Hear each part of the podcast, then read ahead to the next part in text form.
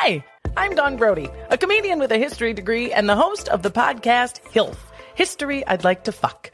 Each episode, I am joined by a new guest who has brought me a subject from history that they want to know more about. Then I hit the books, I dig deep in the annals, and stimulate. We've covered Frankenstein, Houdini, Joan of Arc, Pompeii, the Salem witch trials, right? Ugh. Join us and find out for yourself that history is a party and everybody's coming. I'm Kevin Van Hentenryck, and you're watching the Deluxe Edition with Casey and Ray. This podcast is part of the Deluxe Edition Network. To find other great shows on the network, head over to deluxeeditionnetwork.com. That's deluxeeditionnetwork.com.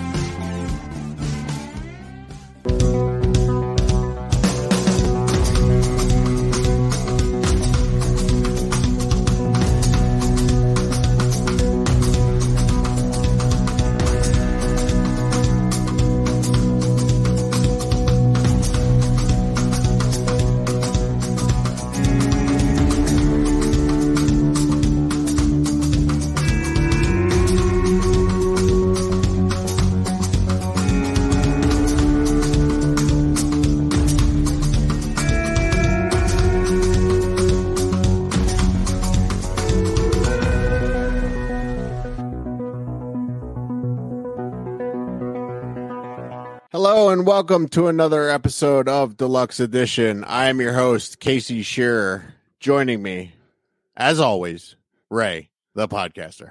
What's going on, brother? Not too much, buddy. Another great interview here. Uh, we had a couple of uh, firsts for us tonight. We had, uh, well, a couple. I say a couple because it happened multiple times. Uh, Yeah. A few, a few songs for us. A few songs were played for us tonight. Yes, the, the bards were in the house this evening. Yeah. Yes, indeed. We had uh, the virtuoso Noah Gibney and uh, my good friend Kris Kehr on, and they are a part of the Noah Gibney duo, and also they play as the Noah Gibney trio as well. Uh, they played a few songs for us here tonight and uh, talked about their career. Noah is an amazing keyboard player and uh, he's only 15 years old. So I'm really looking forward to see what the the rest of this kid's career has in store for him. Yeah, it's uh it's a bright future when you actually have talent. You know, it's a lot different than, you know, what I went through. yeah, yeah, yeah. Noah's not going to have to be a roofer. No. Yeah, uh, it's it, he's he's amazing, and uh, Kris Kehr, uh, just an incredible person. Uh, I was a fan of Kris's before uh, we were friends, and uh, he's he's just a, an amazing person, uh, all around great guy, guitar player, uh, mandolin player, just he he does it all. He's awesome. So uh, come check it out right after these quick plugs. The We are goddamn a- plugs, man. The goddamn plugs. We are a part of the Deluxe Edition Network over at deluxeeditionnetwork.com. Uh, check out all of the great shows over on the network. There's no podcast of the month this month. Uh, so just check everyone out. Uh, some of my favorites are Bev's Video Kingdom, Barrel Aged Flicks, uh, Spoil My Movie, Take on the World. Um, there's just so many good shows. There's 15 total shows over on the network. So uh, come check them out. Uh, let's see. You can find all of our previous shows over at deluxeedition.show. Uh, you can come over and follow us at Instagram and Twitter at Deluxe Edition Pod. Uh, mostly on Instagram. I'm kind of fading away on the Twitter end of things. Uh, I haven't posted there in a while. If you'd like to support the show, come over to patreon.com slash deluxe edition pod and you'll get the episode as soon as we're finished recording, unedited. Uh, if you'd like to buy a T-shirt, or uh, I think they have hoodies over there as well. Come over to whatamaneuver.net slash collection slash deluxe dash edition. And let's see, Ray, where can people find you? I am the 10 Cent Beer Night podcast, and you can find me on Instagram and the Facebook at the same name. And you can go to TeePublic, search the same name, and buy all kinds of dumb shit um, and bootleg merchandise from all the shows on our network. So it's a lot of fun. It is a lot of fun. Ray's a great, uh, great host. I've been hijacking a lot of these podcasts. Ray hasn't said a lot. He's just been uh, hanging out with me for a while. but uh, check out the 10 Cent Beer Night podcast. Ray, uh, he's a great host of his own show. And we are now sponsored by GetSlicks.com. Go over and uh, they have really great uh, hats, hoodies, shirts, all kinds of different stuff. This one here is a, a great winter hat. It says uh, "Stay High" on it, uh, as worn by Tommy Chong. Uh, go check it out. GetSlicks.com and use code Deluxe Edition Pod at checkout for ten percent off. And now our chat with Noah Gibney and Kris Kehr. Let's do it. we wanted to do this for a while and you know got like 250 feet and running from inside the house and and uh i could not figure out how to get get another uh modem going off of uh, the router and or another router going off the modem inside and i brought my pc out here and i circled around it and yelled some stuff at the sky and i kicked the dirt and it happened it amazing Awesome. So this is your recording shed. yeah this is where we This is this is Woobie Cat Studios. that's right Yeah. Thank- Awesome, dude. Dude, it, I mean, holy shit, that looks a lot different than the last time I was in there. This behind me is the garage door. Like I What? walled, I walled over it. On the outside it's just a garage door, but on the inside it's a wall. That's awesome. very proud of that. It's very bat bat cave like. Hell yeah, dude. It looks great. Put some insulation in here. I'm still working on the ceiling, a couple things, but yeah, it's it's good. You can sand a piece of wood, or you can record some vocals. Very cool, man. So, Kris, uh, that's Ray over there. Hey Ray, What's going And, on? Uh, hello, Noah. Hey, Nice Howdy. to finally meet you, man. nice to meet you too.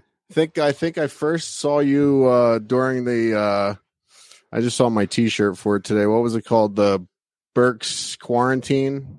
oh the Ah. Mike, Yeah, I forgot about Yeah, the Berks open mic. Yeah, that's I think that that's like around when you first started uh like uh, playing like sort of out, right? Yeah, yeah. Mm-hmm. Yep. I'd say that was kind of like when things started to like uh get like bigger and I started performing more. So that's when I met you. yeah. Still going on. Mm-hmm. So Yeah. you guys so we're recording already. So you guys Oh. met Yeah, I figured that. you guys met during the pandemic? Yeah, pretty much after the pandemic is when we uh, met. Yeah, so um, we were doing a gig with uh, uh, drummer uh, Matt, and that's how we first met. It was kind of just like a um, trying to think what the right word of I don't know The- Matt Matt Cullen. Matt I think yeah. you know Matt. Mhm. Um, he he he called me up. I think it was that morning and said, hey, "You want to come play bass?" with A couple of guys, uh, you know, no heavy, uh, you know, you don't have to learn anything or just come out. And so I played. It was like a showcase with him yeah and so, somebody else, showcase what I was thinking of. Yeah, and got and played bass and got along well. Awesome. So but you originally met during that the Berks County open Well, no, mic like on think I'm Facebook. The thing that I'm describing, no, no, the thing I'm describing is where we first met. Yeah. I first talked on. It was at uh, the Liberty Tap Room. They were they're having something. It was like the first gig. Maybe it was a couple. Man, I think maybe like, foggy about all that like stuff. September or October of like yeah, like, 2020. like, like half a half a year in or something like that. Okay. Awesome. So I know a lot about uh, Kris's uh, career, Noah. Let's. I want to talk to you a little bit about Sure. your career here first before we uh, jump over into Kris's stuff. Um, more recently, the Serendipity sessions, uh, co-written with G Love.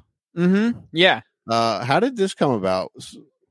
So, um, also during um, like when the pandemic started is when um, I got in touch with uh, G Love. So, um, his like tour, he was supposed to be in Japan, but that ended up getting canceled due to the COVID. So, um, he was kind of finding some like other ways to um, make some uh, money while um, uh, not being able to gig and stuff. So he was doing these like songwriting sessions. So um, I uh, messaged him on Instagram if he would be interested in having me uh, do a songwriting session with him, and he said sure. So it was actually my 13th uh, birthday when uh, we first wrote our uh, song. Um, and uh, we ended up really uh, working well together and ended up writing uh, 15 songs together over the pandemic. Um, that was pretty much from like March to July when we wrote those songs. So, and we've been in touch ever since. And um, I actually got to play on his Christmas record that was released not too long ago. And We're then, yeah, I yeah, I did some piano tracks for that. Yeah, of the two songs we wrote together that were kind of having a Christmas theme. So, Very cool. So I heard you say he was in Japan. His tour got canceled, and so he was looking to make a little extra money. So this was uh this was something that you paid to do, like a, a little writing session with Yeah. him. hmm yeah, it was, yeah, it was like more of like songwriting lessons. Yeah. But it eventually turned into more than that, right? You like Yeah. you actually went and played. You you played with him. uh, Is that correct? Right, yeah. So it's like started out with me kind of being a student, then we uh, became like friends, and were able. I was able to play with him uh, last year around this time at the TLA. We I was actually able to uh, do one of the songs we wrote together. So much love with him. So Very cool. So how did that lead into? uh You also met President Biden after that, right? That yeah. yeah, that's a crazy story too. Yeah, tell us Um, that story. Sure. So um, I don't even know why I did this, but um, I decided to send. Um, I found like an email on this um, on the president's website to like send messages to him about stuff. So I just sent him about my music, and I don't even know why I did this, and I forgot I did it. Um, and I sent that in about I think like maybe May, like right after my um, first EP, the Serendipity Sessions, was released. So I, I sent him that, and then in July, um, I got a phone call the one random day, and it was like it says unknown caller from Washington D.C. So I'm like, do I answer it? Do I not? you know, those are like those like spam calls that are like Yeah. you don't want to pick up. But I ended up doing it, and then this woman um, is on the phone and says, "Are you Noah Gibney?" And I'm like, "Yes." And then I was like, "What is this about?" And then she was like, "The president would like to uh, meet you because he's going to be in Macungie and he heard your music and it's really awesome." I was like, "What?" And then so um, I and my parents are thinking like, "This is such a scam," and like we're like fact checking everything, and it, it turned out to be true that he was going to be in Macungie, and this person that uh, called me was like a legitimate person that worked for the White House. Did you have Secret Service guys show up at the house? No, I, I mean, I don't know. They could have been spying on me. something. I don't know. No, no, just like, excuse me, Mister Gibney. yes. right. But so eventually, um, so uh, the next day we actually, I think it might have been two days after the call, we went to Macungie where I, he was um, doing some event. I think it was like promoting like American businesses or something like that at the Mack plant in Macungie. Um, so we, I was able to um, do a meet and greet with him and be able to uh, chat with him, and it was such an amazing experience being able to talk with him. I mean, the Secret Service were everywhere there. Like it was just Well, like, did, did they like pat you down or anything? Or Yeah, oh my like, gosh. Look you over? oh my gosh, yeah, there was like all this security and stuff like that. Like they would be like checking everything, and and they had to like, yeah, it was crazy. It was like, What? Hey, hey, uh, hey, Noah. What was the first question you asked him? I think I, I can't. Let me think. I, um, I think it was just like, um, like it was just like, what, so like, what is it like being the president? Like it was just, it just is like amazing. Well, it was interesting because like it was like a photo line too. So like, Hmm. there were a couple of people that like started talking before I got to talk with him. So it was just like, like these people were talking with the president, and I was like, oh my gosh, like it's just like it's like such a surreal moment. And it was just like seeing this but eventually, yeah, we had like a 15 minute uh, conversation. It was just like awesome, and he was great to my whole family. We were able to all uh, go to this event and uh, meet with him. and it was just it was just great being able to chat with him. And um, also, I was able to. This is an interesting story too. So I wanted to hand a, a CD to him, where um, like I had one that I could give to him, and I had one where he could sign one for me. Um, and they were like, usually we don't do this because like you have to be careful with all the like because they literally check like everything you're handing the president because who Sure. right like it's just like crazy but this one woman was like i guess we'll take care of it so like i handed the cd to her and they were like i guess we'll find out so like after um, we were chatting uh, he was president biden was going to give a speech. And uh, all of a sudden i hear the like when we're going to the uh, place where the speech was happening i hear this uh, man shouting like noah noah and i'm like oh my god did i do something wrong or whatever like all, all the things that could have gone wrong. Um, but i guess so what happened is he i, I saw the cd and he uh, president biden had it signed and it says on it remember me when you hit the charts. So that was just an amazing thing to say and it was just great being able to meet him and we've actually been able to be in touch with the uh, white house um, ever since so it's just been such a great experience having that and a great uh, story to tell Very cool. That's awesome. So were were, were there talks about you playing at the White House also, or am I imagining that? No, we're actually trying to get something down there in the spring um, that will work out with the White House or something like that. I've been in touch with them a little bit about that. So, but we're planning on hopefully doing something in 2023 there. So, I think I mentioned it was uh, we're trying to get a Christmas show in there. Mm. They were doing that, Yeah. and that almost happened. And we got he was talking, you know, they got back to him and stuff, and just didn't happen. But but uh, um, they left that door open. You know, so Yeah. we're gonna keep trying. Yep, absolutely. Yeah. I, I- hey, the, you know, what's the worst that they could say is no, right? Yeah, Uh, right. You know, with sending very that email about out. Yes. What I understand. yes, yeah, they're great, great to chat with. Yep. Yeah, very cool. Yeah, I, I email you know absolutely everyone uh, to try and get them on the podcast, and the worst they can say is no. So, Right. um, yeah, that, that's a great story, man. That, that- that's rocking, awesome. By What's that, Kris? you guys have been rocking, by the way. Uh, thank you, buddy. I appreciate Yeah. that. Thanks. Um, so Noah, how are your uh, parents supportive of uh, of your career choice? You know, you're you're very young. Uh, are you still taking the time, you know, to to be a kid? Are you still, you know, yeah. like, what are some of the other other hobbies that you have other than playing music? Sure. Well, uh, the first question, yes, my parents are very, very supportive. Um, it's just great having their support. Um, and his dad Jeremy's always around. yes, yep. drives and helps and Did your dad go to Central Catholic? He went to uh, Holy Name. Okay, I know Hmm. the Gibney name from. Yeah, there's a lot of us. there's a lot of yeah, yeah. You probably we go, like might know one of my aunts or uncles. standing Okay. outside the venue looking. That's happened. a couple times. Yeah, yeah. There's a lot of us. Like literally, like everywhere you go, someone's like, "Are are you a Gibney?" like it's just there's so, so many of us. But um, yeah. And back to the other question too. So um, some other things that I do is um, I'm really into uh playing tennis and pickleball too. Like um, that's a my that's what my dad um was really good at, and he went to college um and played tennis there. So um, it's just it's another thing that I uh, have a passion doing. So Awesome. but mostly it's on the phone to promoters. Yeah, that's the hardest. That's the hardest thing you can do. right. And text. Uh, so how hard was it for you to learn the you're you're mainly a keyboard player, right? You play guitar and, and some Mhm. other instruments, but you're Yeah. mainly a keyboard uh, player.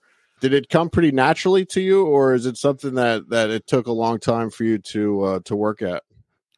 Um, I would say it came pretty natural to me. Like I remember my parents telling me that when I was like even like at the young age of two or three, like I could like pick out like that's a piano or that's like a trumpet. Like I could like I always had an interest, like even from like a really really young age of playing music. guys we, we used to i used to play with that drummer matt cullen on on uh, penn street on sundays for the farmers market and i i have a photograph of his, his parents used to bring him down and kind of just like can you like sit and play with you guys? And he would just kind of he would bring ukulele and and just kind of sit there and i get this picture of him you look like you're five or something. Yeah, sitting in front of me and matt and then a couple of years later Mhm. That's awesome. Yeah, but I'd say music has always been a passion of mine um, ever since like a very young age, and I've just been uh, keeping on working on my craft um, ever since about like uh, five years old. So, and I guess I guess you could say it's been a long time coming, but um, it's been a lot of fun uh, playing music. So You, you give a lot back. You do a lot of stuff for uh, Olivet and Yeah. uh, um, lessons and uh, showcases and uh, oh, I, I was always something coming up. yeah, sure. Yeah, that's it. That's in my notes here. So since you mentioned it, Kris, uh, you you teach piano yourself now? No, also right at the Olivet uh, Boys and Girls Club. hmm Yeah, I've been. How um, did you get involved with that? So, um, actually, um, I really started learning guitar there, actually, um, because um, Josh Taylor, who runs the music mainly at the Olivet uh, Boys and Girls Club, um, is a good friend of my uh, family. So he told uh, me about that. Uh, they have a great program there, sponsored by uh, the Reading Music Foundation, with all the great local music or musicians, um, and that, that would be something that I should be interested. So that was just um, like when I was, I think about like maybe like six years ago is when I sta- started uh, playing music there more as a student. Um, and then through the program, I actually now um, have been helping out um, teaching music, um, especially with the summer camp. Um, that's what I did uh, last year. Which my, my daughter went to the summer camp Mm, there this yeah. past and was a part of uh, Frozen musical uh, this year. Yeah, I remember you. Oh, Uh, the- Yeah. That's one of the last times that we talked, Kris. I remember that uh, you telling me about that. How did she do in that? She did great. As a matter of fact, she's uh, rehearsing now with the Genesius Theater for uh, Lion King musical. That's awesome. Yeah, she's good. got it. Got the bug. Very cool. Yeah, they So really is that- that out a lot there. That was amazing experience. Is that uh that? Do you remember that Noah playing with uh going and playing with Kris uh when you were a, a little kid? I mean, kind of like I remember. There's, there's I a remember couple the, times. Yeah, it's ha- it happened a couple of times, but I definitely remember the whole um, scenario where it'd be like, "Oh, it's a Sunday. I guess it's time to go play at the market," and then my parents would bring me down there. Um, I always remember, um, like I'd play um, a set. I think, like it would be like somewhere between thirty to forty minutes, and my dad was like, "30 to forty minutes of playing." Like obviously that's not a lot now, but that was for uh, the attention of a four or five year old, and then I'd end up like after it, four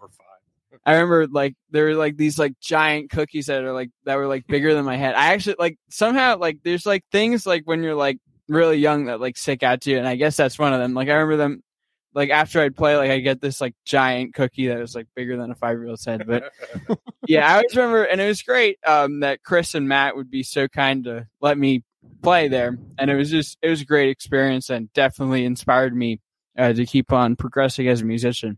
Hey, you didn't. Uh, you didn't stop. Yeah. I, I heard you talk about in some of the other interviews that I listened to you uh, that I listened to that you were in. Uh, I heard you talk about another musician that you remember uh, hearing when you were a, a young kid uh, playing at the West Reading Farmers Market.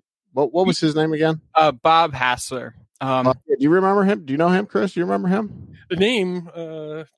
Uh, I don't know that I didn't have a yeah, that was that was. Remember, we went to go check out one of his guitars in uh, Oh, June. right. Yeah, that guy. Ah, that guy. his wife. Yes, Yeah, place, yeah. yeah. So, but uh, yeah, Bob. I think he first first started out as a market musician running that. Um, and uh, I think that was when I was three. So when I uh, was first seeing him, and I remember being like very much attracted to the the style of music he was playing, which was kind of like blues stuff. Um, and he was playing some. It was pretty much like blues, like Bob Dylan stuff, and some uh, other uh, different like singer songwriter style music. And I just was really, really interested in uh, the that style. And um, he was actually um, kind enough to let me play with him too. So, and uh, he was able to be a mentor for me for a couple of years until he unfortunately passed. But it was just great getting to know uh, him, and he was a, a big help in starting uh, my uh, music career. Yeah, very cool. It's always cool to have those uh, good memories like that. yes, yes, indeed. Um, I wish I still had my memories from back then. uh, so, Kris, I have a question for you. So, you know, all of the years that I've known you, you know, this is going back, uh, you know, 15 years or so now. You've had your own bands and, you know, mainly do, done a lot of solo solo things, uh, solo projects. How is it now sort of taking a, a step back and kind of being like the second fiddle to a 15 year old in, Well, uh, any in, other- in the Noah Gibney. You guys play as a duo and a trio, Yes. right? Yeah, they're two different things too. Like like the the trio is to me is like very similar to being in the recipe as far as being a part of a band that I really enjoy when it's cooking. You know, when it's really working well. Um, even though it's a trio, I really kind of leaned into bass work in the pandemic. I spent a bunch of money on my uh, upgraded my bass and and got a, a big bigger cabinet and uh, worked on it every day and still do. And I think I got a little better. And um, then playing in this challenging, it's challenging. You know, it's it's uh, up tempo and and they're not easy songs. The feels are important. You know, and and and it's a lot of fun. It's as much fun as playing any instrument. You know, as a matter of fact, I I, I love playing bass. I, I really really fell more in love with it. But also, I spent a lot of time getting better at slide and doing the other stuff. Uh, I've been working on a, an album that's coming together now. Uh, I got some tracks finished, and then we do the the duo thing. Is you know more of a back and forth. Like I end up Mm. taking six, Yeah. eight, in, nine instruments out, and uh, um, he'll he'll play guitar too as well as keys, and and you know I'll sing some, and it's kind of more of a whatever songs I want to work on. You Mhm. know, uh, um, I I do I, I do solo stuff privately. I've had couple of those in, over the last year. It, it, everything kind of changed during the pandemic, and the places I work was playing don't don't do anything anymore. And um, I'd like to get back into it. Honestly, like through the summer, this past spring and summer, there wasn't much time. Like it kept me busy, busy. Yeah. busy is good. Busy and enjoying being busy. That's all I need. Yeah. you know. But yeah, I'm still writing and still, you know, the outlet right for now is in this space between like 10:30 and four in the morning. Uh, usually here, you know, recording, work, working on or writing or whatever. But yeah, I, I the stuff for the album I want to be able to play out, you know, and, and uh, been working a little bit with the bass player. Noah comes over and adds key key tracks here and there. Um, drummers are still the bane of my existence. But uh, uh, I got a, a new thing called EZdrummer uh, Three. It's a program that uses actual drum recordings. You know, so it sounds Oh, sure. like, well. We used it on the the thing that we did for you Mhm. Yeah, And- yeah. you know, I, I really that thing. I just wish I could just take it everywhere, and it doesn't argue or or tell me not to solo. Or, it's just awesome. well one of the one of the guys that's uh, i run this uh, deluxe edition network uh, that we're a part of and one of the podcasts that's on the network bev's video kingdom i'll have to get you uh, hooked up with uh, scotch beck he's a, a an excellent drummer he's Oh yeah, phenomenal yeah Where's- really where's- really good where's he from? they're they, li- they're in california Yeah. but like i mean the way that everything's done now like you guys Yeah. do everything remotely anyway right Well, a lot of stuff we go to we there's venues though. I mean, it's it's there's some places of there's some good rock venues actually that I've we played the Sound Bank in Phoenixville and um what was the name of the place we opened for Couch? Phantom Power. Yeah, In that- that's an interesting place too. Some it's really weird how it shook up and kind of resettled in a way. Yeah, Uh, I meant as far as like recordings. Like, yeah, I, I Oh, remember, like you know, absolutely, yes. back as you know when you when when I still lived in Pennsylvania and you were making uh you know one of your last albums. I remember you know guys sending you stuff from Yes. North Carolina or you know, wherever. Yeah, Q, Q played bass at all the space tracks down in North Carolina, and, and uh, Scott Morosky was on that too. From he played up in Boston area. Yeah, Yeah. no, you're you're you're, you're right, absolutely right. Um, still, I can go on my computer and like if the hat wasn't right, I can just tweak it and re re render it, and and you know nobody argues, and that's just great. I, I can't explain to you enough of how much I love that program. yeah. Yeah. I was talking about that with uh you know it's a different uh field but like artwork. I was talking about that with a friend of mine. Like we we hired this uh Instagram guy to do all of our artwork. Like he does our thumbnails, he does my mm-hmm. he did my logo, he did all kinds of stuff, you know, and and stuff. he he's he's reasonably priced, you know, and people were saying, well, you know, you have these friends that do art. Well, if your friend does art or something for you and you don't like it and you bitch about it, they they'll they'll take offense to that. Yeah, Right. the, You know. the element of professionalism needs to be present. Yeah. Right. Like my guy in Indonesia, if I say, "Hey, I need this changed. I don't like the way that looks." Like he's like, "Okay," you know, like he, Mhm. he's a, a an artist for hire, you know. So it's like it's No, it's be- completely different. you know, yeah, absolutely. You have one thing in your head, but then you know uh, that's you're not doing it for yourself. You're you're Right. Trying to bring together for somebody else's business who they have a vision of. You know, so yeah, absolutely. Right. Right. Yeah. Especially with social media now. It's just like interesting how like you can connect with people that are like from like far away. Like I think um there was this guy from New England that I connected with um that makes uh the uh, tie dyes for uh OTL. Hmm, Um, wears, wears nice tie dyes. Yeah, and or yeah, OTL Dun Company, and he was uh he saw one of my videos and was able to uh, send one of his uh, tie dyes, and it's just like it's amazing how like the internet can just like connect you with all these. Why did people. I not, why did I not get one of those? Is it that one you Yeah. were wearing at the the jam? The there's a really nice one you were wearing recently. Oh yeah, that's the new that's the newest one. Yeah, I guess to get me one of them. yeah, yeah. I guess I'll have to say Kris Kehr wants one too. Speaking of uh, tie dyes, I'm wearing this uh, fancy tie dye that uh, a friend of mine named Kris Kehr made Oh, yeah. quite, Oh, quite nice. a few years ago. mine. Nice. Yeah, I have one of those too. Yeah. Um, Small world. what was I going to say? Uh, Where are you at now, Casey? You down down Florida? Tallahassee, Florida. Ah, Nice. Yeah. Oh, yeah. Going back to the internet, you you got you were so, we're talking about the internet. Uh, Ray and I, my my co-host here, who's having technical dif- difficulties, uh, we have never met in person. Like we are we are an Oh. internet relationship. Yeah, that's interesting. yeah. I've Uh, noticed like the Stern, the out well. Show has changed quite a bit. When you Yeah, look- I've heard, look yeah. listen, he's he's there sometimes, sometimes he's not. There's a certain we all got used to it. Yeah. Yeah. You know, I, I think I think uh, you know that was one thing with the pandemic. It kind of broke some walls down there with that stuff because because um, you know uh, what we find is comfortable is a little broader now. hmm Yeah, absolutely. Definitely. Yeah, this this podcast was born out of uh, the pandemic. You know, like Yeah.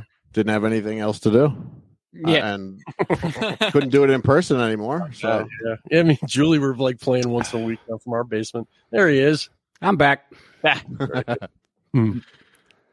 from technical difficulties. I Technical held, difficulties. I held the fort down, right? I'm sure you did. Um, so, Kris, back back to to you. A question for you: What have you learned from playing with Noah? Ooh. It just forced me to get better.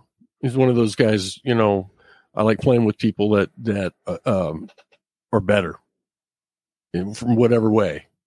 Um, you, you have to keep up at least or be in tandem with at best, or, Yeah. you know, you, you- learn.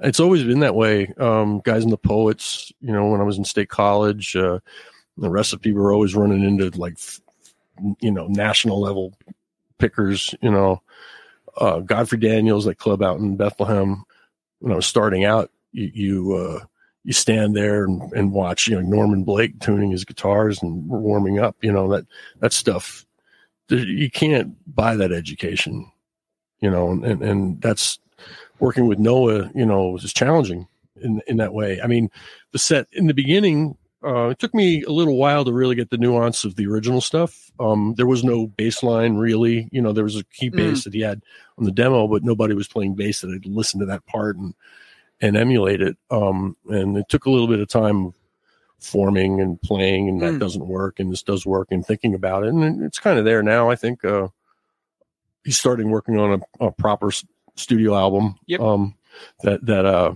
I'll, I'll be part of, and uh, you know, so that's the the next step is working on that. Mhm. You know that that doing stuff like that, like I'm working on the record here, my record. You know, it's like a it's like carving a statue. You know, chipping away at it, and and I don't care how many years it takes to get it done. I you know I just don't. Uh, um, do 35 bass takes in a night and then throw them all away and but I learned something from that, and the next time you play, you're you're better. It's like a process. You keep thinking about it, um, sharpens you and focuses you. You know, so working with with Noah, you know, has been a lot of that, especially live. I think it's a different approach now. And I, I mentioned the recipe, the band I used to be in. That was very much just kind of showing up and playing the songs. Um, this is a little different. There's a little more forethought, um, discussion, nuance. You know, it's uh, good now, stuff. is that because you're playing a different instrument than you're than you're? Well, I think you it's know- Noah who it's it's a material. It's who he is. Um, I think it's a little bit of me too, like how where I am. Um, before the pandemic, like this whole place was born out of that. I was teaching lessons uh, for somebody else and and uh, left there right when everything kind of crumbled and and uh, students followed me here. I had to fix the place up, and then I started getting this thing where I'd come out every night after the girls went to bed and and um, play for at least an hour, usually three or four hours. Sit here and play bass and just play along with people, play, make up stuff, whatever it is, and and that's the stuff that really, you know. Then we go do a gig. uh, I record them, come here, play along with them, um, figure out, oh, that doesn't work. This works. Um, you know, get better. Just keep doing that. I mean, I, the process is what I feel makes keeps me healthy. Yeah. What's your process with uh, remembering things? Like I, I'm sure we've talked about talked about this in the past, but with you know the knowledge of music that you have, you know the the just the amount of songs and things that you know. Like how do you how do you remember that all? Is it just is it just by playing like practice? It's dissolved into a gel right now. It's just kind of always there, and it's just kind of there. It flavors everything. Uh, really, uh, you know, there's de- the details aren't quite as important as the spirit and the you know that that's the stuff that I take away from it. You know, when you listen to a new player or some, you know, I like the technical end of things. Listening to albums that sound phenomenal, you know, um, and and that that always gives you something to kind of chase. But uh, I, I think I think it just you know it's it's like eating food and you consume it and it just kind of sweat it out. You know, the next time you're working, it just come come flavors what you're working on.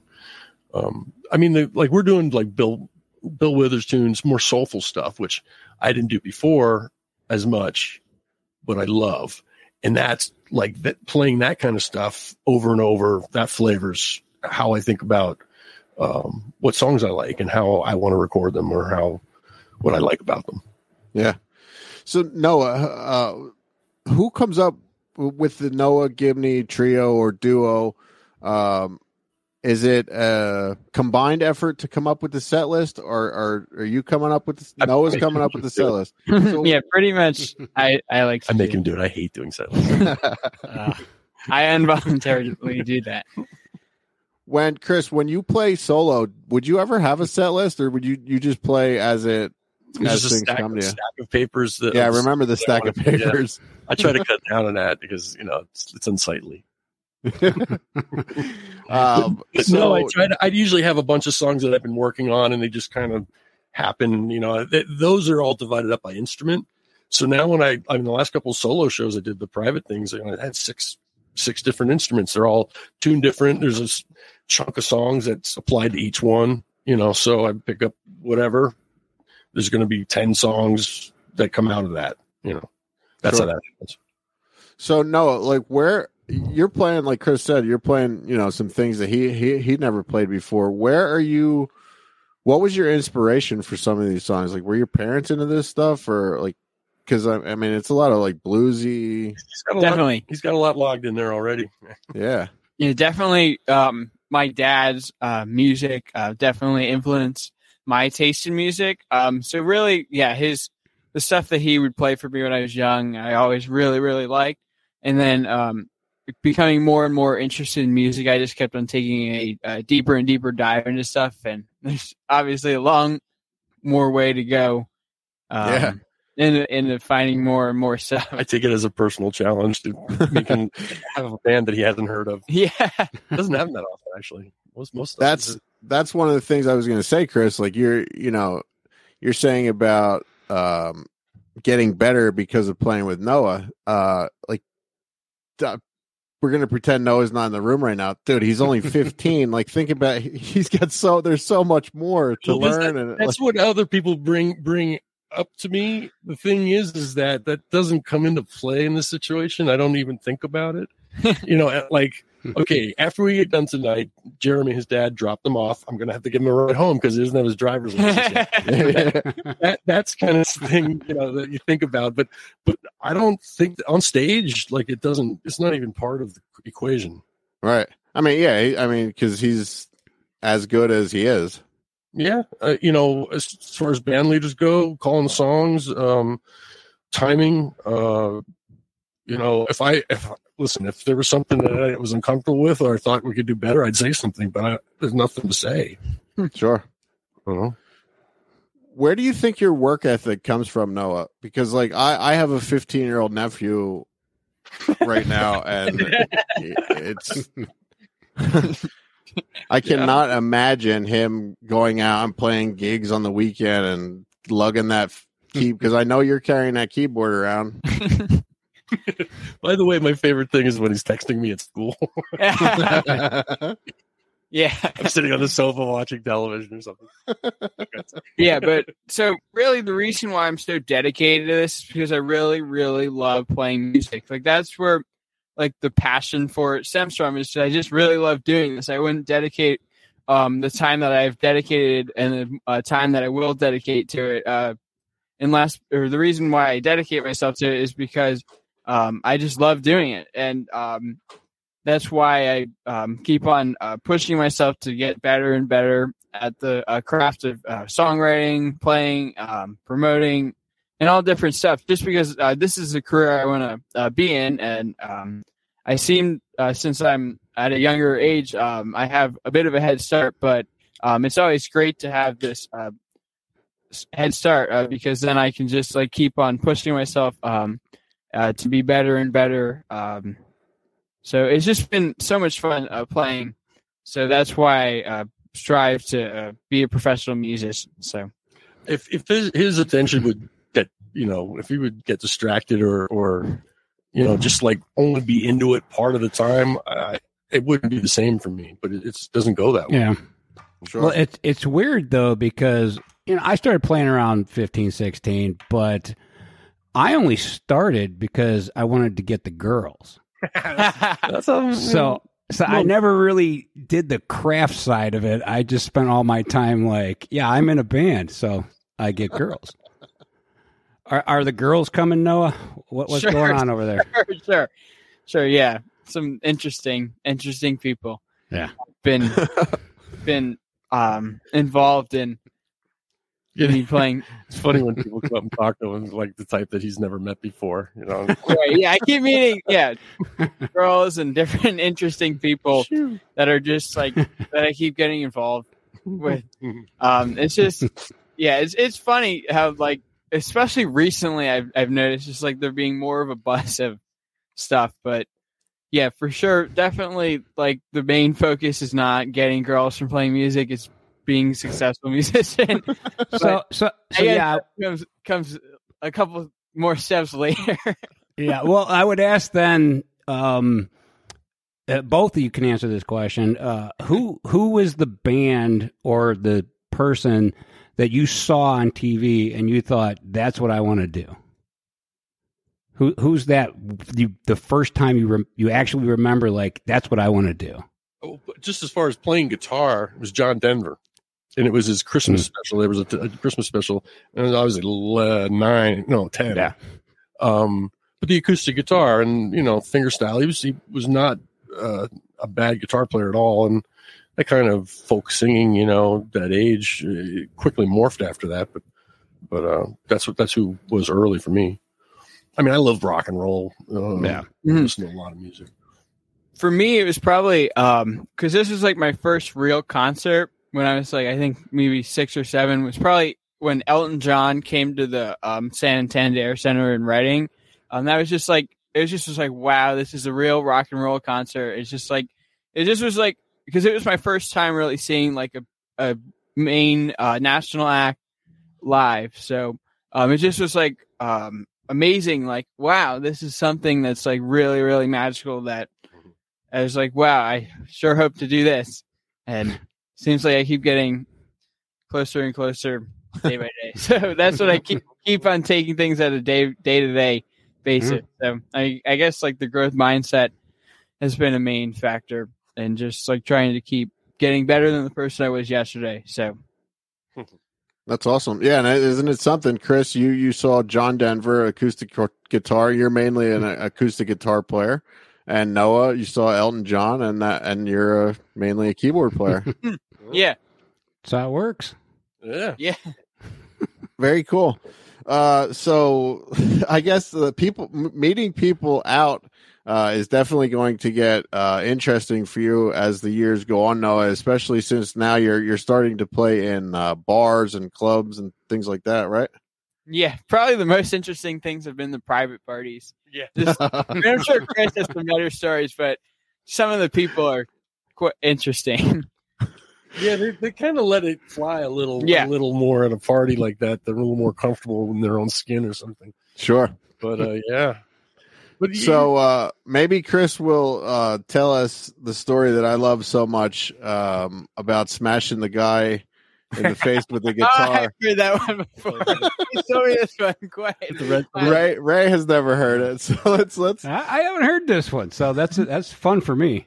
I haven't had the joy of doing that yet. So Did you ever see the movie Used Cars? Kurt Russell's like a Yep. 70s, uh, Jack Warden played two parts of it, and uh, there was a there was one of the salesmen, uh, one of the uh, uh, would not sell red cars. He just he, like they had to hide the fact that the car was red when they're doing the commercial and stuff. So I have a similar thing with guitars, and I, I and I got this red Les Paul uh, Les Paul Jr. And we were playing. Uh, I had, had an offshoot. I had this band Stone Poets, and I had an offshoot band Jaw, uh, Jawbone um, that played m- covers and rock and stuff. We get get gigs in bars and stuff. And we were in Lewisburg, no Lewistown, and uh, playing at this rock club, big wide place with low ceilings, and and uh, there's a girl. I was dating this girl, and she was pretty trashed, and and this guy was all over her. We were doing the last song. It was an ACDC song, and and he was just all over her. It was right in front of me, and I got out the stage and had had the guitar in my hand. You know, was holding the neck. It was this hand holding the neck, and uh, it's like, dude, you know, and he's just a smart ass to me, jackass, you know, and and I just looked at him and I, went, I just popped him like I wanted to pop him with my with my hand, but but I had the tuning pegs and everything. Bent the G string tuning peg up, and there's like a little piece of skin hanging on the thing. He went right down, cut him open, went right down. Uh, his buddies drug him out of there, um, and uh, so we were like, "Wow, can you believe that?" And and uh, we're packing up our stuff because they closed. They were closing, and he broke through the the the uh, security. Had a, a beer, broken beer bottle, came at me again, and the bass player J.K. and the drummer uh, Jack kind of leapt on him, and he was like trying to get me and and uh, grabbed my shirt, tore my shirt off, and just swinging at me. And then cops took him and arrested him. Then at that point, yeah, my, my, I sold the Les Paul a couple of days later too because it was a tuning tag on it. Yeah, I, I felt bad. Love that. Stuff. Love I'm that story. me too. I kind of wish I had that Les Paul now too. So uh, And the no, no, souvenir. story- no stories like that for you yet, Noah. Not yet. Nothing. Nothing like that. Do you know how hard it is to swing a keyboard? Yeah. Yeah. I can just be like, "Ugh." It'll definitely take somebody out. Yeah.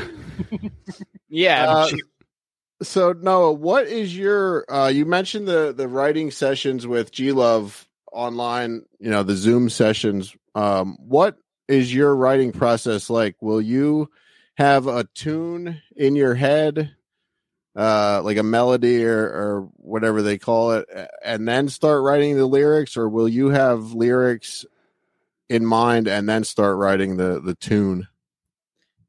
honestly pretty much it like it always varies. Um like there's some times where like songs will be written in like 15 minutes where i'll just like sit down at the piano and then have an idea for something.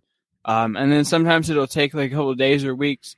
It's funny too like um especially for the past couple songs i've written um over the past few weeks seems like whenever i have like i have to study for a test or something like like a song idea comes like right into my head like right when i have to like do something and I'm like, oh, come on. And then I have to get it out. But like, it's just like, it, it's interesting. Like sometimes like it'll just like ideas will pop in my head organically, um, and then I'll just like sit down at the piano or sit with my guitar and just like write it out. Or sometimes like I'll just like um, like have something happen to me and I'll be like, oh, I, I should write a song about that. Like more like starting with the lyrics. But it honestly, it all just varies and whatever comes out comes out. It's kind of my way of writing. So Is that pretty much the same with you, Kris? it's changed over over time. Um, that whole thing about like what Townes Van Zandt used to say is, you know, better catch that song quick as it's blown through the room or go out the window and you'll lose it. Um, I've been more of a hunt, like a gatherer, um, playing out here. And if I come up with something good, I'll just catch it on my phone and keep it in a file. And then I'll like go through those and, and, uh, you know, see like anything can develop.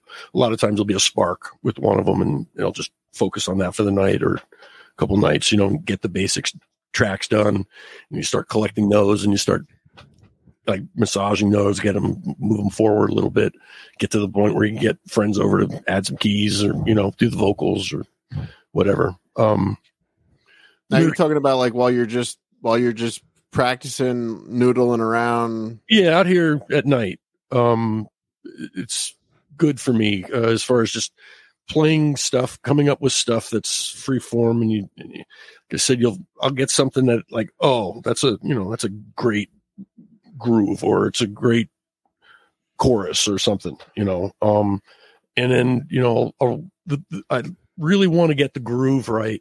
That's when this program, the drum program comes in because I can actually sit here and like move things and, and work it and, and, uh, then get the bass part right. Um, which I never did that kind of thing before, never cared about it, but, but I do like crafting the whole thing now.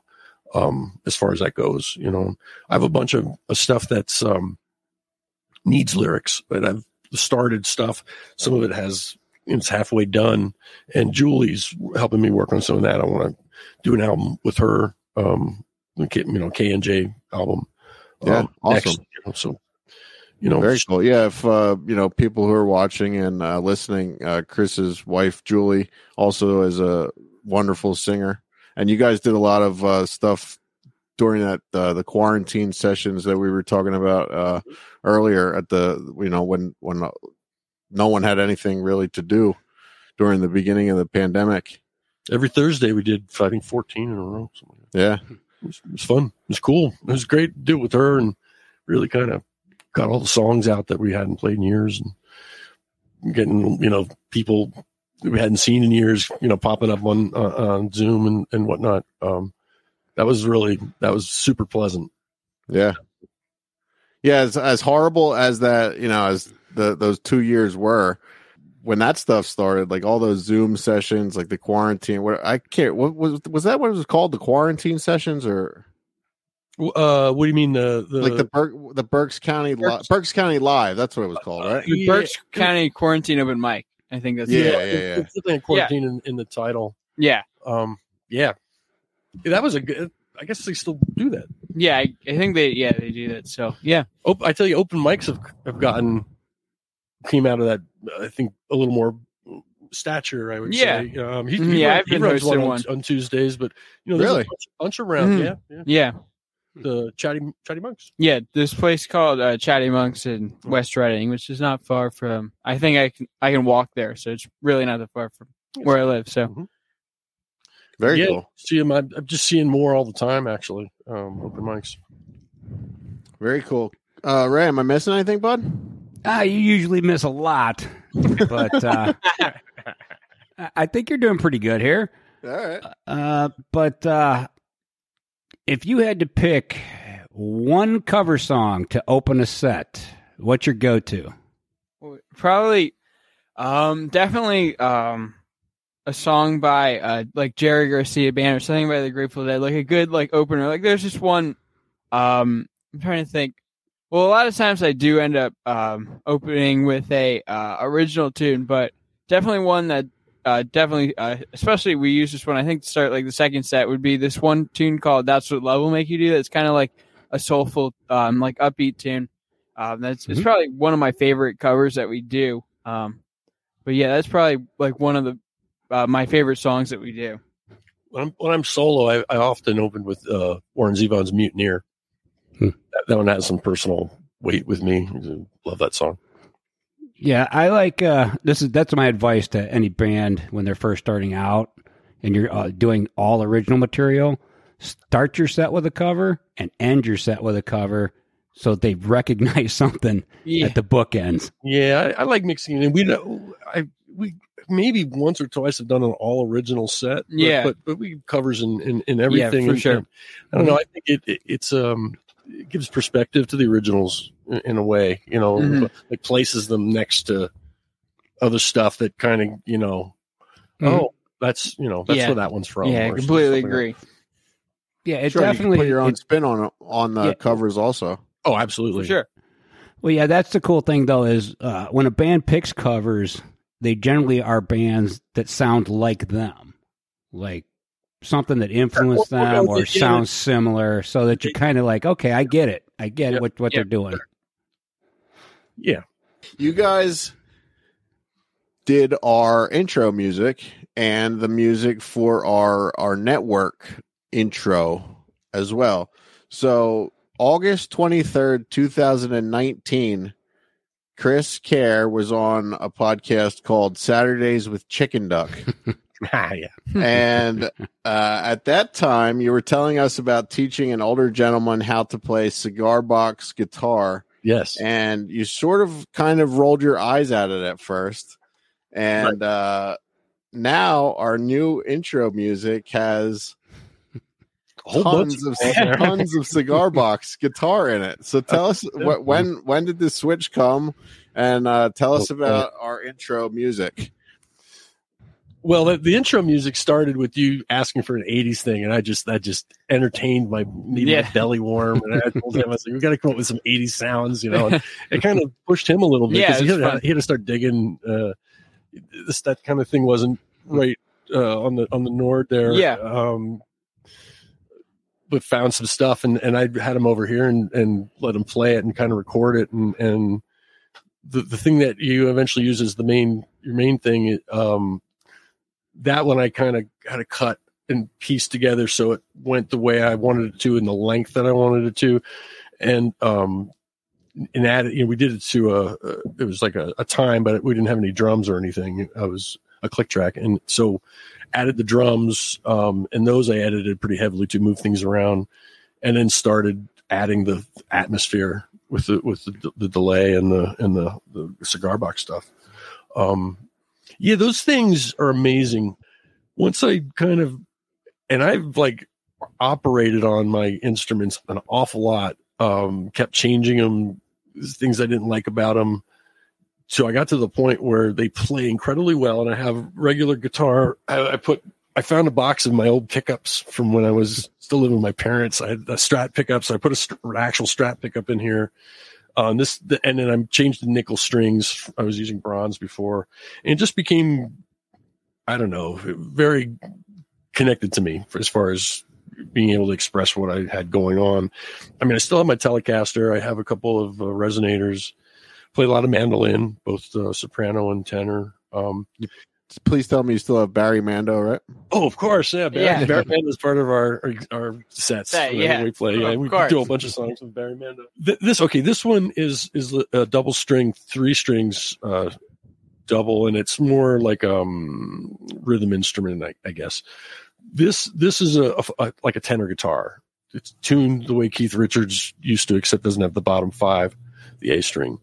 And I've been working on my slide, and this thing is a slide machine. It just it, it- the neck. I think the neck's not as wide. I started listening to a lot of Sonny Landreth too during the pandemic, and that oh guy's he's great crazy good. I love that guy.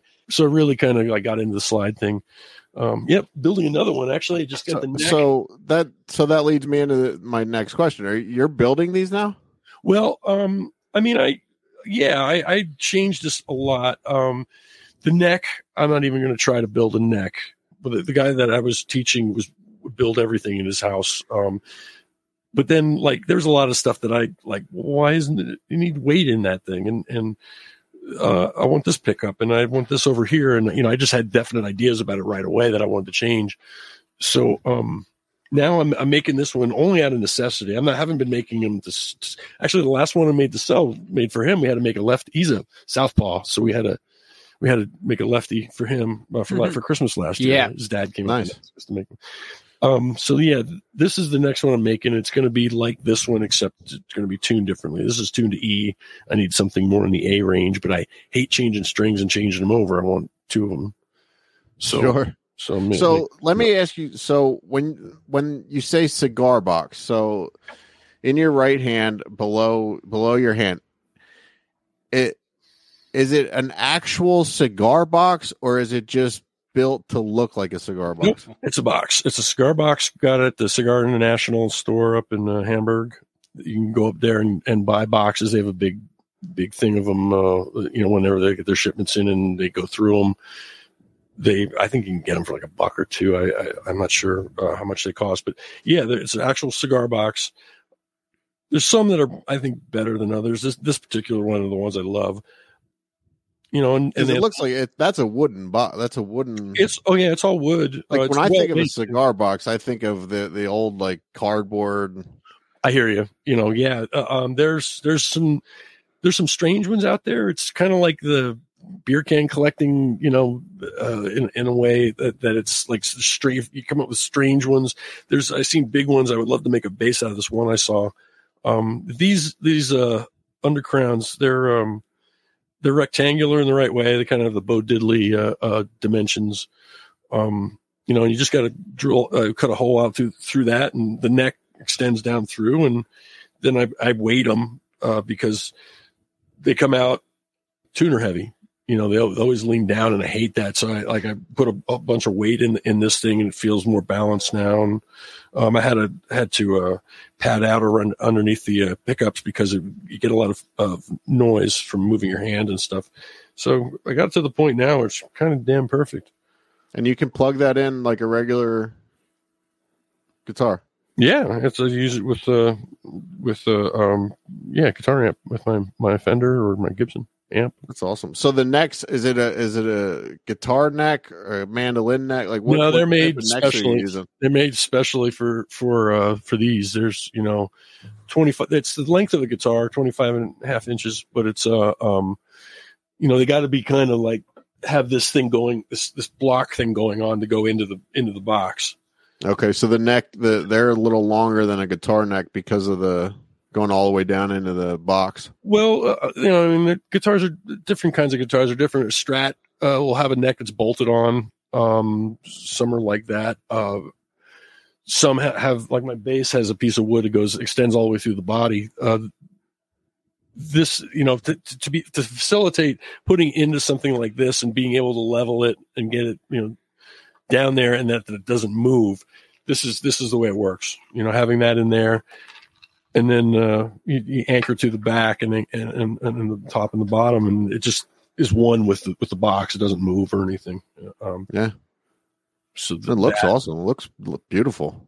Yeah, I, I well, this this album I'm doing is mostly covers, um, and it's all every song has cig- it, cigar box, and you know, I'm thinking of calling the band the Psychedelics, and uh, yeah, you know, I I have not hit the wall yet as far as finding creative stuff to do with them and and ways of of uh, uh of finding tones and stuff. You know, um, the, the this one I I said I had I found a box of pickups. Um, you know, I have a DiMarzio DMX that I used to have in in uh, uh, Les Paul when I was seventeen, and, and it's just ridiculously hot, and I can I cannot wait to put that in a Strat pickup. And and you know, I have two pickups. I want to put a second one in this one too. And I'm getting better at understanding the wiring. Getting you can buy the whole setup now, and, and uh, um, so as I understand stuff, I and you know, and engage and make it bigger and more complex. So do you play that? Like I, I, you know me, I know nothing about music. I love it, but I don't know more you say. how to how to do any of it. Do you play that like a guitar, like you play a guitar, Yeah. or do you play it like you play uh mandolin, or like Well, if playing slide, you- know, and I, I don't use most of the time. I'm not using picks with the slide stuff. I, I like I've gotten better at using just using my hands. I'll just plug it in this little amp here. So the our our intro music. Back to that. So Mhm. There's I, think you said there's about eight eight tracks of that of the cigar box that you just you layer over, right? So, so I, I have this old delay unit, and I run and a couple distortion pedals, and I run uh, it in, into that, and and use um, use a volume pedal to get swells, and you can get this kind of ambient. Uh, I don't know, just tones, and so stacking those, panning them across the, the stereo range, and and and using those in the background, and then um, then I get that delay thing where I was I don't have my my board hooked up, but uh, but uh, um, you know, uh, getting that that hook, then you know, that one had um, it was always two going against each other, so I'd have to do the one and then leave spots for the other one to, to add it in there, and then have the ones going on in the background. The amount of feedback that I've got gotten on that is incredible. I mean, everyone loves uh, our new song. Well, that's good. That's awesome. Yeah. It was it was a lot of fun making. So It was a lot of fun. yeah, it's great because like it, I haven't really done like something like that before. Um, so it was it was great. It was a fun uh, creative process. But yeah, uh, we're happy that it worked out great for the podcast. So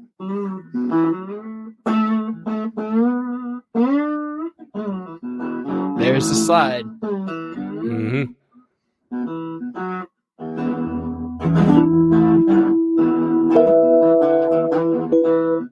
Well, I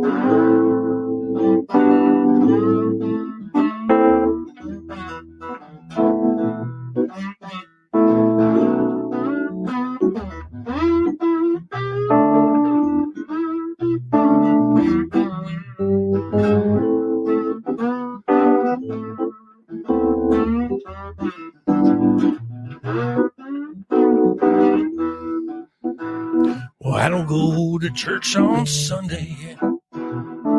Get down on my knees and pray. Rise the books of the Bible. Got my own special way. I know Jesus loves me.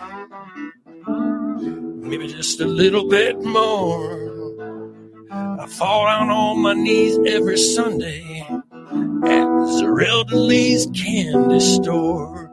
Well, there's got to be a chocolate Jesus. Good enough for me. Got to be a chocolate Jesus. Good enough for me.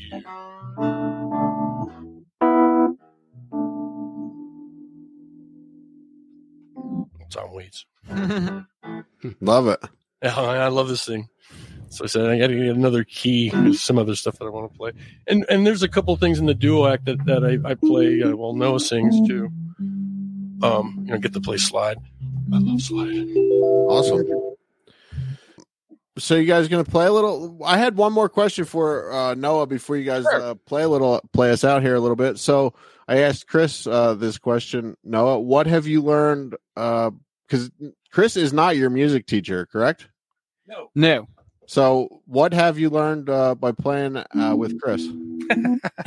a lot of things. Um, yeah, I'm interested. Um, I'd say um, what I've learned the most is just like um, from him um, having a lot of experience um, in this business. Um, he's just been. I'd say I'd word him more as a mentor. I'd say would be the right uh, word.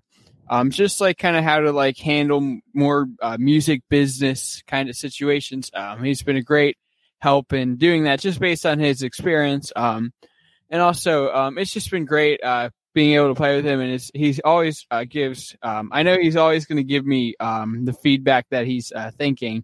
So um, Yeah, I don't hold back. yeah, there's Yeah, he's not going to holding back. sugarcoat So- anything. right exactly so but it's just been it's been great um working uh, with him and it's been um awesome to play with him i'm glad that um he's interested in playing with me and um i'm looking forward to playing with chris um for many more years to come so Awesome. So what what is the what is the ne- next thing? Uh, you have a few more years left of uh, high school, and then Yeah. you plan on going off to college.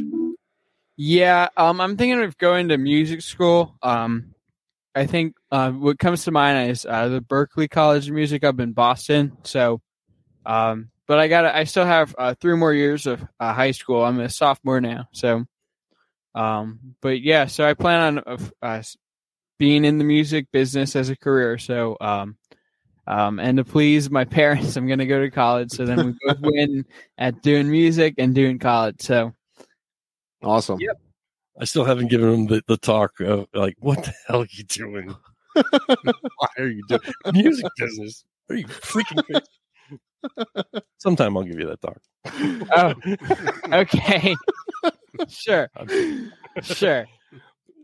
All right. What are you guys going to play a little something here for us? Sure. All right. What, what are we going to play here? Um, we're gonna do an original tune of mine uh, called "Shooting Star." This is probably one of my favorites that we do. Wait a second, lost my. Hold on, as we have technical difficulties. Up there, we go.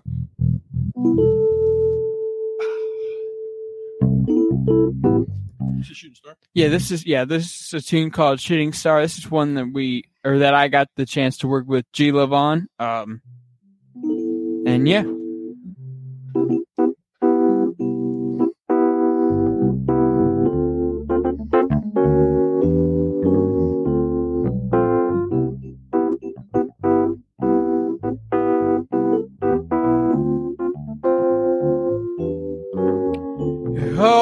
Open up your eyes.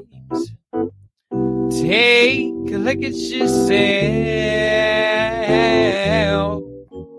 You're perfect as you.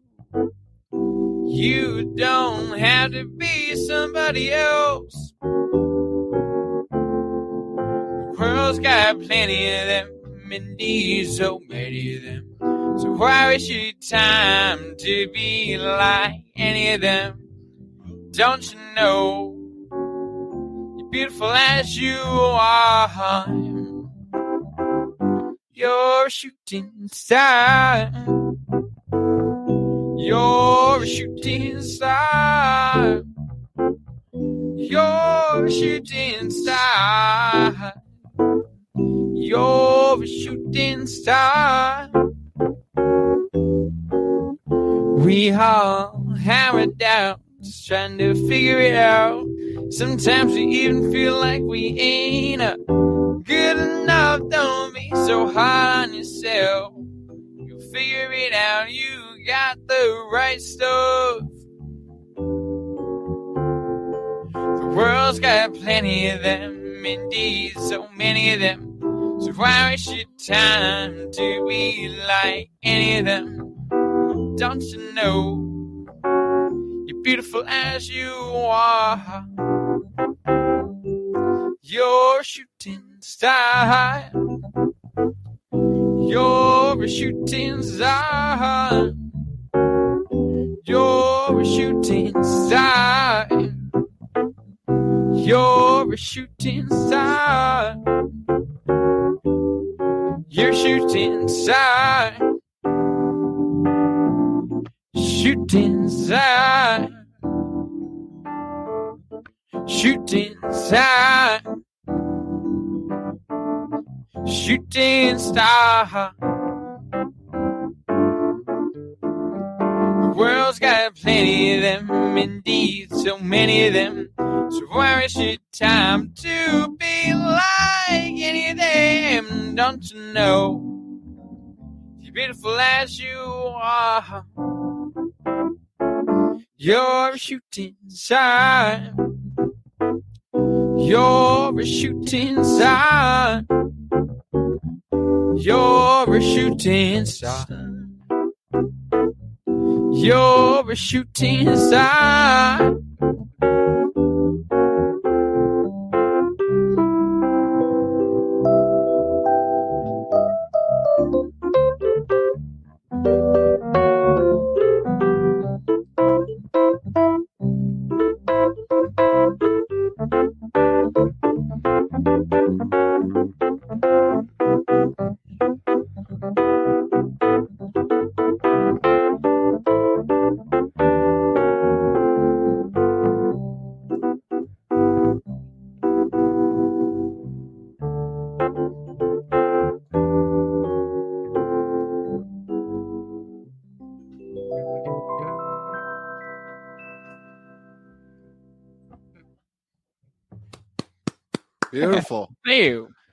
So uh, I've heard that song before. Noah, where how do you come up with the different arrangements? Like, why do you decide to play that different tonight than you played it? You know, maybe another night. Because I've Um, heard you play that song different before. Well, it must have been older Yeah, probably like because it's more of a moving forward Yeah. kind of evolves, but but uh, I'd say like a lot of this, like how the Grateful Dead did different tunes differently. I just kind of like that whole idea that like every time you play something, it's going to be a little bit different. Um, I'm, Sure. I'm sure that of course, like from this year as towards to like a year or two ago, it's evolved um to being something different. But um, I just I just like that it keeps it kind of fresh and interesting. So Sure. Yeah, and that's something that you know you've done over the years too, Chris. You know, yeah, no, absolutely. it keeps, it, keeps it interesting for me. I I, I you know playing uh, playing similar songs, you know, a lot. Uh, you don't want to you don't want to have to like make them the same every time. I mean, that just really just pave over my head. I, I Sure. you know like to have it interesting i mean some nights are in different moods too some some nights you reach down for the for it and it's just not there and you got to really work for it and dig for it. Other times you're brimming over with energy and and and uh you know you just kind of coast you know and, and find stuff. It's uh it's always new and i like it. Sure. Like I remember as a kid, like, I, I don't remember like exactly what album it was or you know whatever, but I, I remember you know hearing a band, you know, listening to a band on the radio and, and loving it, loving that band, and then hearing their live album, and it's completely different than the stuff you've always heard, and it's like at, you know before, you know, especially for me, like before I was like smart to the business and like you know respected the musicians and all that stuff. I was like, what the fuck? This doesn't sound anything like it's supposed to. you know? right, yeah yeah um it's it's um i don't know. Studio albums it's almost like it's a lost art anymore. Uh not really but but but uh, it's not like you know people buying albums and listening to a whole album is isn't like the norm like it used to be. Um singles you know stuff like that. And a lot of times you know it's it's real um base they're recorded real basically you know real starkly not a lot of stuff going on except for the basic melody and and and uh so i, I think i think uh, uh it's not as different when you see it live in people's minds if that makes sense uh Mhm. it's not like uh you know uh like Santana, some of those albums where they, they produce a hit, you know, off of off an album, and and then uh, it'd be you know pretty vastly different, you know, in concert. And I don't Sure. think we come to it. I think we listen to music a little differently now. I don't think we uh, expect that. Uh, everything is different. Now. I mean, Like, looking at on YouTube, if you look up your favorite song, you're going to have that studio version. You're going to have three live versions underneath Yep. it anyway. You know, maybe and even some covers of other people doing it. other people doing it, right? Yeah. It's the same with uh I, I was shut like I'm blown away. I I text Ray all, you know every day. I put these shorts on Instagram or not Instagram on YouTube. Mhm. And the the most recent short that I put on has it's 14 seconds, okay? it has and like all this stuff matters when you're monetized on YouTube. It has it's 14 seconds long. It has over 9 hours of watch time, okay? Our our one of our most recent episodes with a great guest has 12 views and like 1 hour of watch time. It, it's like the algorithm and like the the people's attention span and all that shit is just it's so ridiculous That's today like in this world that we live in Wow. right. Yeah, that's kind of we- weird. Like people would rather see a 12 second click or clip and then just like scroll up and watch like a full like really really awesome interview. Oh my my it's nine, just weird. my nine year old has discovered TikTok. oh yeah well I, i'm guilty of it too like i'll, Me too. I'll sit It's like all oh, night I don't long Like just- video. Scroll up. No, scroll. It's like it's just a weird thing. Mhm. yeah it's it's I, I hate it but i love it so Right. much too. Exactly. Exactly. I, I love it as a viewer, but I hate it as a creator. That's kind of my Right. thinking. Yeah, like I've been I've been telling Ray, I'm like, we need to find, you know, out of our out of the last like 50 shows that we've done, Uh, go back and find one minute um, clips of all of our shows. I'm yeah, I'm, I'm currently working on that. Uh, that's like my my project that I'm doing is uh, going back and digging through and looking for those clips where something actually entertaining happens in like 30 seconds. That makes sense. And But I mean, got to be you like can- a, a, you a can- surprise. yeah, you can chop anything up, but it, it has to be somewhat entertaining, I guess. I mean, Yeah. you know, it's it's weird, man. I just, weird, you know, I'm thinking maybe if you could write an album where every song was 14 fucking seconds long, you would have a gold mine. right, like boom. That's it. Done. You're done. Nine hours of streaming. Throw that on TikTok, you'll have a million views in three hours. No, no. Uh, I know that you're not a fan of Chris uh, of TikTok, Chris, but I, I'm pretty sure someone in your household is. You know what I'm saying? No, both both, both the girls, uh, my wife and my, my daughter. No, it's not like I'm not a fan of it. I, I honestly, I've you know the stuff that I see sometimes is very funny. I like like Jack Black has some ridiculously hilarious. things. You know, there's some good stuff there. I, I, it's not like I don't like it. I I don't Mm. I don't feel connected to it in a way in a creative way. Like I I, I don't come up with any ideas or anything Sure. my daughter on the other hand you know will spend like the whole day today following the cat around um doing and, and, and Oh, fuck them cat videos. God damn. yeah or you know but whatever it is you know it's usually the cat Mm. but Yeah. uh, You, you So know what the cats- you know what's you know what's really popular too, which I don't fucking get, is these chicks will take a comedian's bit and they'll basically lip sy- lip sync it and make a video and act like it's the greatest thing that you've ever seen, and they get millions of views on these things where they're basically just ripping off like George Carlin or or Mitch Hedberg or some other comedian. that's And I'm like, Right. how is that content that people want to see when they could just go see the original comedian do it? But some hot chick does it and it gets more views than the original comedian who did I it. don't, well I don't get the that. first part of that sentence man. Well, I've I've been telling everyone I do a podcast with for years, we need a chick to just sit in the back in a low cut blouse who just looks up shit on the internet for us when we Yes. need to, and I guarantee our viewership will go through the fucking roof. absolutely i couldn't agree more Yeah. Well, with that long That's blonde hair people- of yours, Ray, why don't you start wearing a low cut top? Well, yeah, summer's coming. Not when the camera's on Chris, you have a tune for us, brother. me You. let's see i kept going back and forth on this um oh yeah Right, yeah. With what you guys are saying, I was saying like whenever it, like would change screen, there could be a girl that's like like how they do it on Wheel of Fortune, where it's like boom, Yeah. that, that'll get. your Oh, yeah. up. Absolutely. But then she would be all of our 30 second clips would just be her. do that. That would be it. right.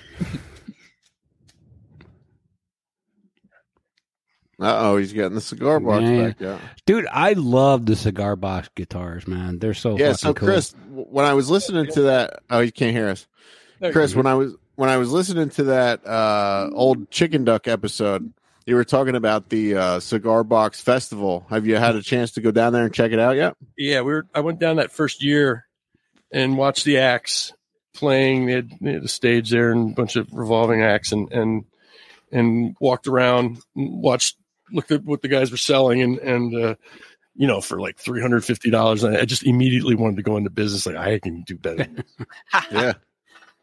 so so yeah, that's kind of yeah, actually the inspiration of this album.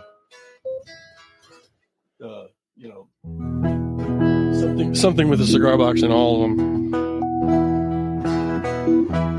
When you play out, do you do you still? I mean, you still take your acoustic guitar and stuff. Are you? Oh, are you? 12 and the six. No, yeah. I actually I got Yeah. a new six. You're not like a. You're not like known as the cigar box guy now, are you? No, no, I hope not. you really get like look down upon certain circles. the Godfrey, the Godfrey Daniel circles. There's there's some people there that just like. Hmm. It's kind of like that guy who made the guitar out of the shovel. You ever seen him Yeah, on we- YouTube? that guy, that guy that plays that shovel, he's actually is a good cigar box player. He's a, like a Yeah. Website. Is it? Yeah, That's it's funny because on, the, on on Chicken Duck we talked about the exact same thing. That sh- Yeah. the the shovel guy. The shovel Yeah. guy, yeah. yeah, he's an icon. You know. this is an old song. This is actually the song I did in my, my first record. Let's see.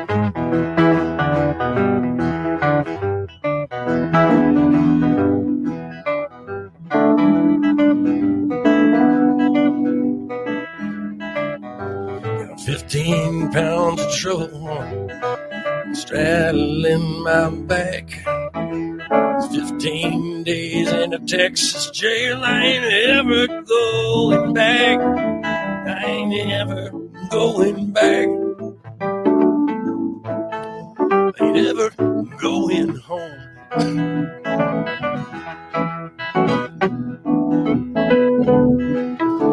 Been 15 years out of walking. It's been 15 years and I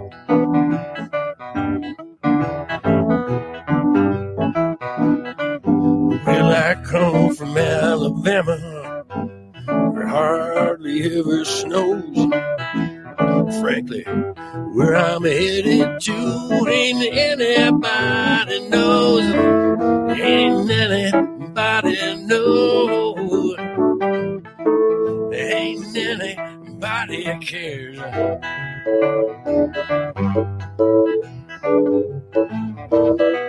It's a long hot road I'm traveling. Get out till I'm there. Well,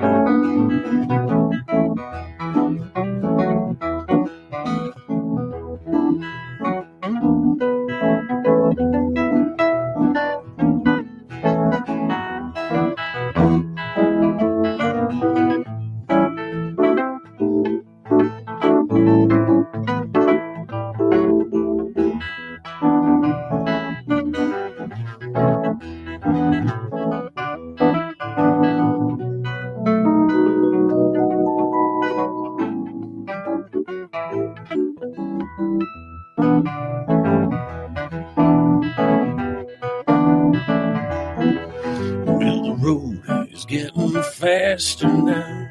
I'm traveling up north. After work there on a fishing boat, I'll never see the shore. I'll never see the shore. You'll never see the road.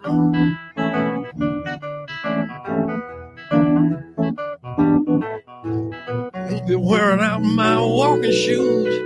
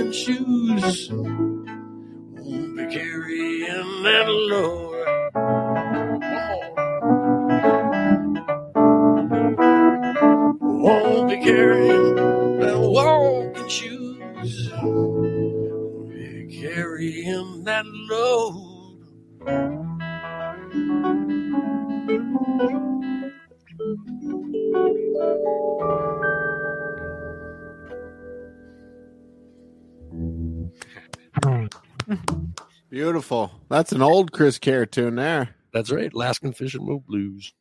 Love it. So that that goes back to exactly what I said to Noah. You, you that's not the way that I remember that song. No, it changed it drastically. Uh, Yeah. There's a uh, Mountaintop Blues too. I'm doing working on for this one. Changed that one up. Um, I wanted to. There's one new instrumental on there, but I wanted to to have some of those older ones that I like. Uh, just do them in my mind better than they were before. You know, a little more pizzazz or something. More interesting. Awesome. Beautiful. Love it, man. Thanks. Thanks so much, guys. Yeah, man. Uh, this this was a first for us, uh, um, musical guests. Yeah. Nice. Hey, anytime you want us to be like in the background, we can do this thing. You can put us in the back. We can be your house band. In the Yeah. Hell yeah. Back. absolutely. That was awesome. So uh, what's next? Uh, this this will be coming out on the 29th. So any uh, any gigs you want to plug for after that? Sure. Um. Well, really, for the next couple in February, we're doing a lot of this, uh, the duo stuff, um, and a lot of it's going to be local stuff. So, um, I know, um, off the top of my head, um, I know there's a couple more, but Beer wall. um, yeah, there's a gig at Beer Wall. Um, this place called Beer Wall on Penn in uh, West Reading. Um, I believe that's the 24th, and then uh, the the 9th is at the. I actually just booked this one today at this place called uh, the Barley Mow, um, which is uh, like a block away from there too. Um, so that gig's on uh, Thursday the 9th, and then also uh, to end uh, the month, um, I believe that's the, the like last Sunday. I think that's I want to say either the 25th or the 26th.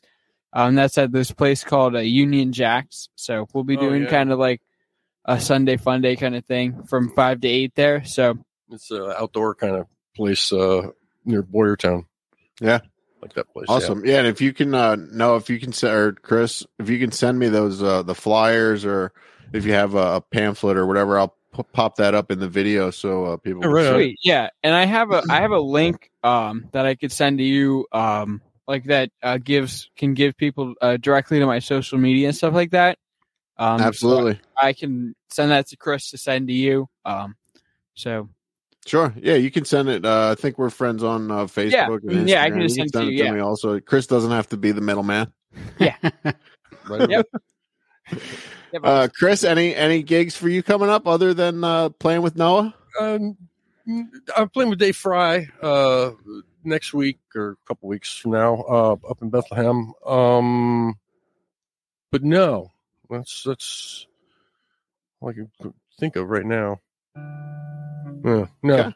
So I do have. Uh, I'm going to send you uh, we, that Tom Waits song we played a little bit of earlier. We Yeah. we uh, kind of, kind of have that one finished for the for the record uh, with with uh, with Noah on, and I'll Mhm. send you a copy of that. You can can play that or do with what you want. Awesome. Very cool, guys. Thank you so much for uh, taking the time out of your night to do this.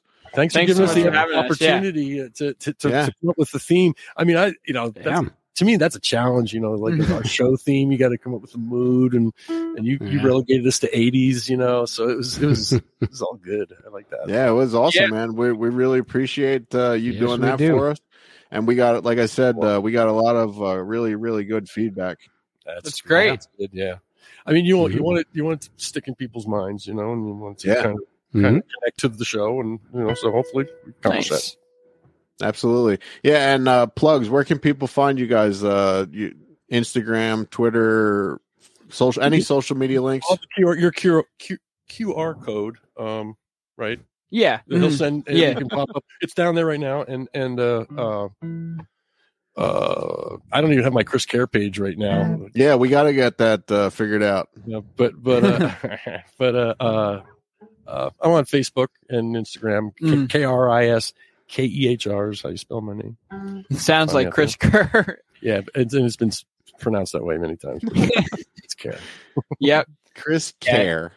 Yep, and uh, you can find me on uh, same thing, Instagram and Facebook under my name uh, Noah Gibney. So Oh, actually, YouTube. My YouTube page has. We have a couple of shows that Mhm. we, there's a duo, a whole duo show there, and there's a couple of trio shows that I filmed and mixed. Uh, you know, they sound pretty good, and and uh, Yeah. they're up on my YouTube page too if you search my name. Yeah, that's Oh. really good stuff. And I'll put links to all that stuff in the description Sweet. of these uh, shows if you're watching or listening as well. Um, you guys want to you want to play us out? Play us out here a little bit. You want to, you want to do Sure. yours? Sure, we can do that.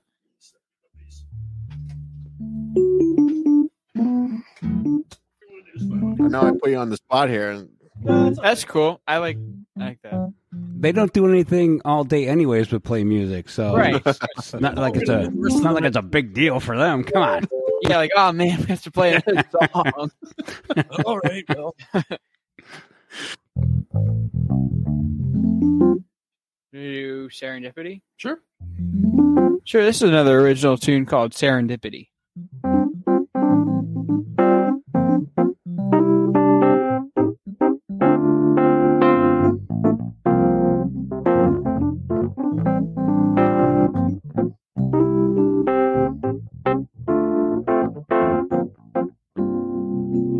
Sometimes I feel so down and out, like nothing is going my way.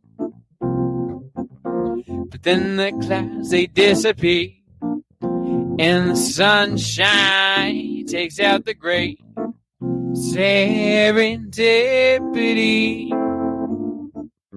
is always vain to be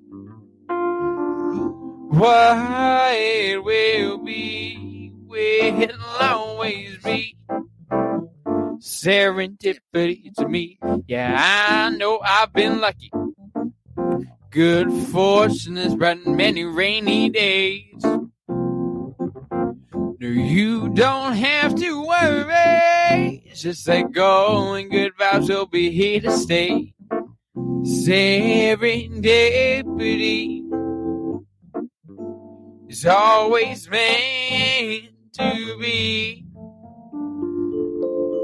Why will we? Will always be. Serendipity to me. Oh, oh, gotta have a little faith. All right, today might be the day.